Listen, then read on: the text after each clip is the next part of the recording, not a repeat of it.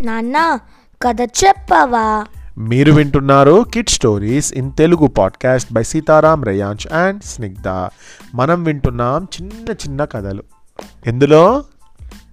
Kid stories in Telugu పాడ్కాస్ట్లో okay?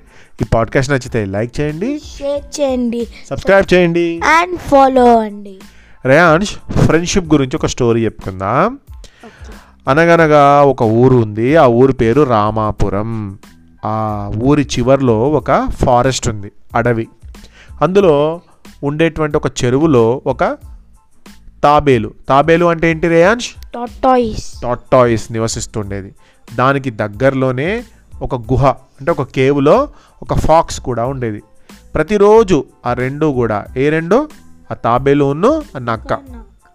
ఆ రెండు కూడా అడవంతా తిరిగేవి. అలా వెళ్ళే క్రమంలో రెండు కలుస్తూ ఉండేవి. కొన్ని నెలల తర్వాత వాటి మధ్య మంచి స్నేహం కుదిరింది. బయటకు వెళ్ళి వచ్చాక ఎంచక్క చెరువు గట్టున కూర్చొని ఆహారం తింటూ కబుర్లు చెప్పుకుంటూ ఉండేవి. ఒకరోజు అలా మాట్లాడుతూ ఉండగా నక్కతో ఈ తాబేలు ఏం చెప్పిందట అంటే నక్క బావ నువ్వు చాలా తెలివైన వాడివని విన్నాను కానీ ఎప్పుడు చూడలేదు. నీ బుద్ధి బలం ఏంటో నువ్వు నాకు ప్రత్యక్షంగా చూపిస్తావా? అని అడిగింది.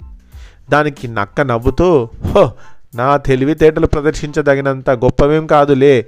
ప్రతి ఒక్కరిలో ఏదో ఒక ప్రత్యేకమైనటువంటి లక్షణం పుట్టుకతోనే వస్తుంది. అది ఏదో ఒక సమయంలో బయటపడుతుంది. అందరిలాగే నేను కూడా. అంతెందుకు? నీది తాపీగా నడిచే తత్వం. అని నువ్వు ఎవరికైనా చెప్పావా ఏంటి? నువ్వు నడిస్తే తెలియటం లేదు. అలాగే ఎప్పుడో ఒకప్పుడు నా తెలివి గురించి కూడా నీకు తెలుస్తుంది అని బదులిచ్చింది.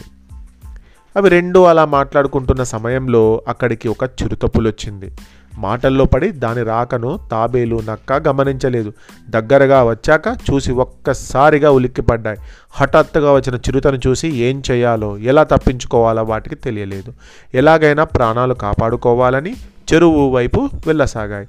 నక్క వేగంగా పరిగెత్తి తన గుహలో దాక్కుంది.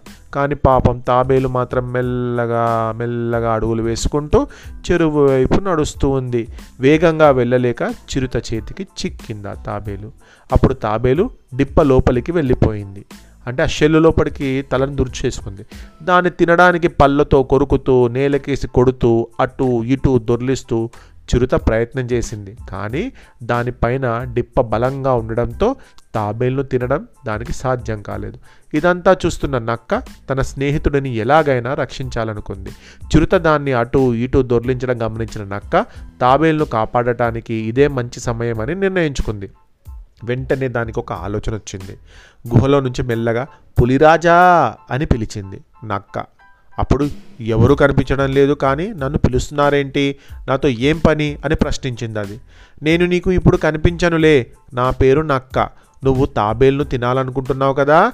కానీ నీ వల్ల కావడం లేదు. నన్నేమీ చెయ్యనంటే దాన్ని ఎలా తినాలో నీకు నేను ఉపాయం చెబుతాను అని బదులిచ్చింది నక్క. దాని మాటలు విన్నా వినగానే మాటలు నమ్మింది చిరుత. ఆలస్యం చెయ్యకుండా అలాగా. అయితే ఆ ఉపాయం ఏమిటి? చెప్పు సోదరా అంది. ఏం లేదు సోదరా. తాబేలు డిప్ప చాలా గట్టిగా మందంగా ఉంటుంది.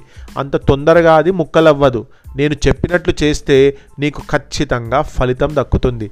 దాన్ని జాగ్రత్తగా డొల్లించుకుంటూ వెళ్ళి ఆ చెరువులో దోసేయి. నీటిలో తడిచిన వెంటనే దానిపైన ఉన్న పెంకు ఊడిపోతుంది. అప్పుడు నువ్వు ఎంచక్క సులభంగా దాన్ని తినొచ్చు అని చెప్పింది నక్క. చాలా తెలివిగా తాబేలు నీళ్ళల్లో వేయమని చెప్పింది. కానీ చిరుత అది చెప్పిన విధంగానే తాబేల్ను మెల్లగా చెరువు వద్దకు తీసుకెళ్ళి అందులో తోసేసింది. ఇదే మంచి సమయం అని వెంటనే అది ఈదుకుంటూ చెరువు మధ్యలోకి వెళ్ళి దాక్కుంది. దాంతో చిరుత ఆశ్చర్యానికి గురైంది కోపం వచ్చేసింది. అరెరే నోటి వరకు వచ్చిన ఆహారాన్ని తినకుండా చేశావా? ఓ నక్క నిన్ను నేను చంపేస్తా అని ఆగ్రహించింది. ఎప్పుడో ఒకసారి నువ్వు నాకు కనబడతావు కదా అప్పుడు నీ అంతు చూస్తానంటూ అక్కడి నుంచి వెళ్ళిపోయింది. చిరుత వెళ్ళిపోయేసరికి ఇక ఈ నక్క తెలివితేటలు ఈ విధంగా ప్రత్యక్షంగా చూసిన తాబేలు హమ్మో నక్క బావా నువ్వు జిత్తుల మారివి. హమ్మో నీ తెలివి గనక లేకపోతే ఈరోజు నా పరిస్థితి ఏంటి? ఇప్పుడు నీ వల్లనే నేను ప్రాణాలతో బయటపడ్డాను. దానికి ఎప్పుడు నీకు కృతజ్ఞతగా ఉంటాను. ధన్యవాదాలు మిత్రమా అని మనసులో అనుకుంది. ఇంతటి చక్కటి కథ రాసిన వారు ఆదిత్య కార్తికేయ. ఎవరి టాలెంట్ అనేది వాళ్ళకు ఉంటుంది అంతేనా? జిత్తుల మారితనం ఒక్కొక్కసారి నక్కను కొన్ని కథల్లో జిత్తుల మారినక్క కన్నింగ్ ఫాక్స్ అనుకుంటాం. కానీ ఈ కథలో ఏం జరిగింది? ఆ కన్నింగ్నెస్సే తన ఫ్రెండ్ యొక్క లైఫ్ని సేవ్ చేసింది. అంతేనా? అది.